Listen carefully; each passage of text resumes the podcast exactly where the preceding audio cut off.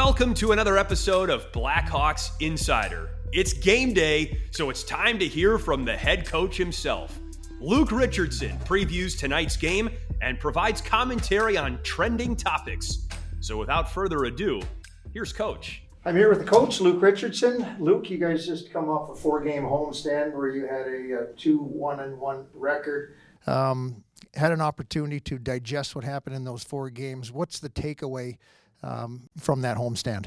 Yeah, I think we built some momentum uh, at home, especially, but just within the confidence within the room.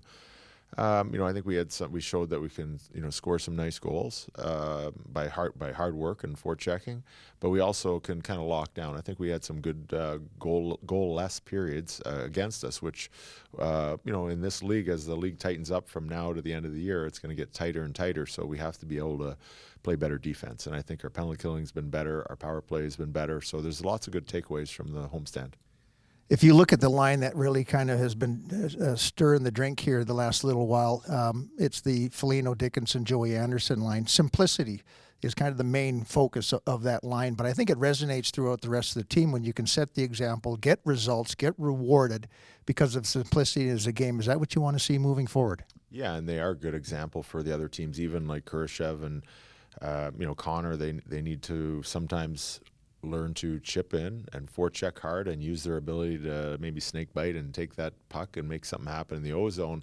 um, rather than you know sometimes when it's you don't have you're not always going to have uh, full speed going through the neutral zone and at the far blue line uh, turning pucks over really changes the momentum in a game. So we got to make sure we want to keep the momentum by just keep putting the other team back. So that dickinson line has been fabulous for us. They're checking the other team's best lines doing a great job and putting pucks in the net which is uh, a great bonus for us.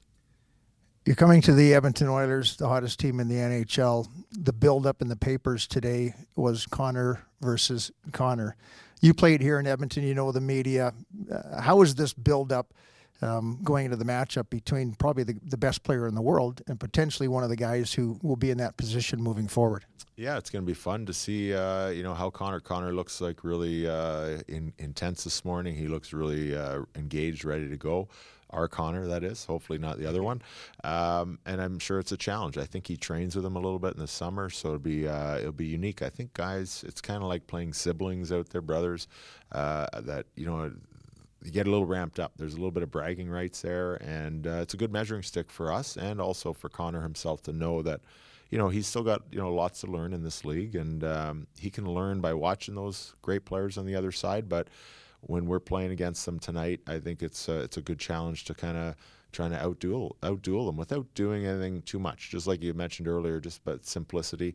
I think keep it some simple until you get the other team vulnerable and then you attack and they are not the top defensive team in the league but they are definitely a dr- dangerous team with the puck so we got to recognize puck management tonight is going to be huge the Edmonton Oilers we talked about um, 8 and 3 under their new head coach 7 and 0 uh, on a streak rate now. Connor McDavid playing unreal hockey. How do you shut down the Edmonton Oilers and Connor McDavid? I think you know what if you if you're smart, um, you know you get in front of him before he gets the puck, and just little bumps. You know, nothing illegal, just little bumps to slow him down, uh, annoy him a little bit, and then you have to be ready to go because if you get that close to him, he's going to take off and leave you in the dust. I think you have to bump and kind of take a stride and stay above him at all times. Above him meaning between our net and and himself at this at the same time. So uh, we can't really just focus on him because you know they got other really good weapons. Bouchard's playing great, shooting pucks at the top, so we got to be in his shooting lane tonight. And Draisaitl, Draisaitl is always dangerous, as we know,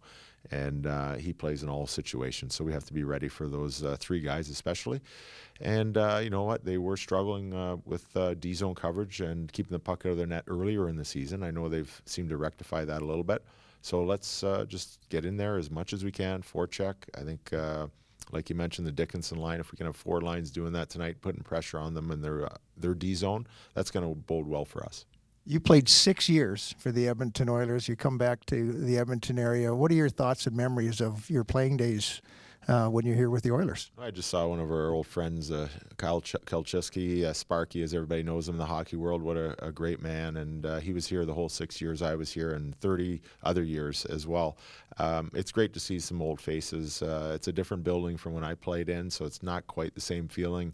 um, as home, coming home type of thing. But uh, I, I was young when I came here, and I kind of felt like they were in transition, and a lot of trades like uh, Dave Manson from uh, Chicago. Um, you know, Kelly Buchberger was here, Bill Ranford was here. Uh, we were all kind of the same age, and we grew up together, had families together, and still keep in good contact together. So, some great memories from this town. Luke, appreciate your time. Thanks for doing this. Thank you. That does it for another episode of Blackhawks Insider. Be sure to subscribe on Apple Podcasts, Spotify, or YouTube, and tune back in every time your Chicago Blackhawks lace up.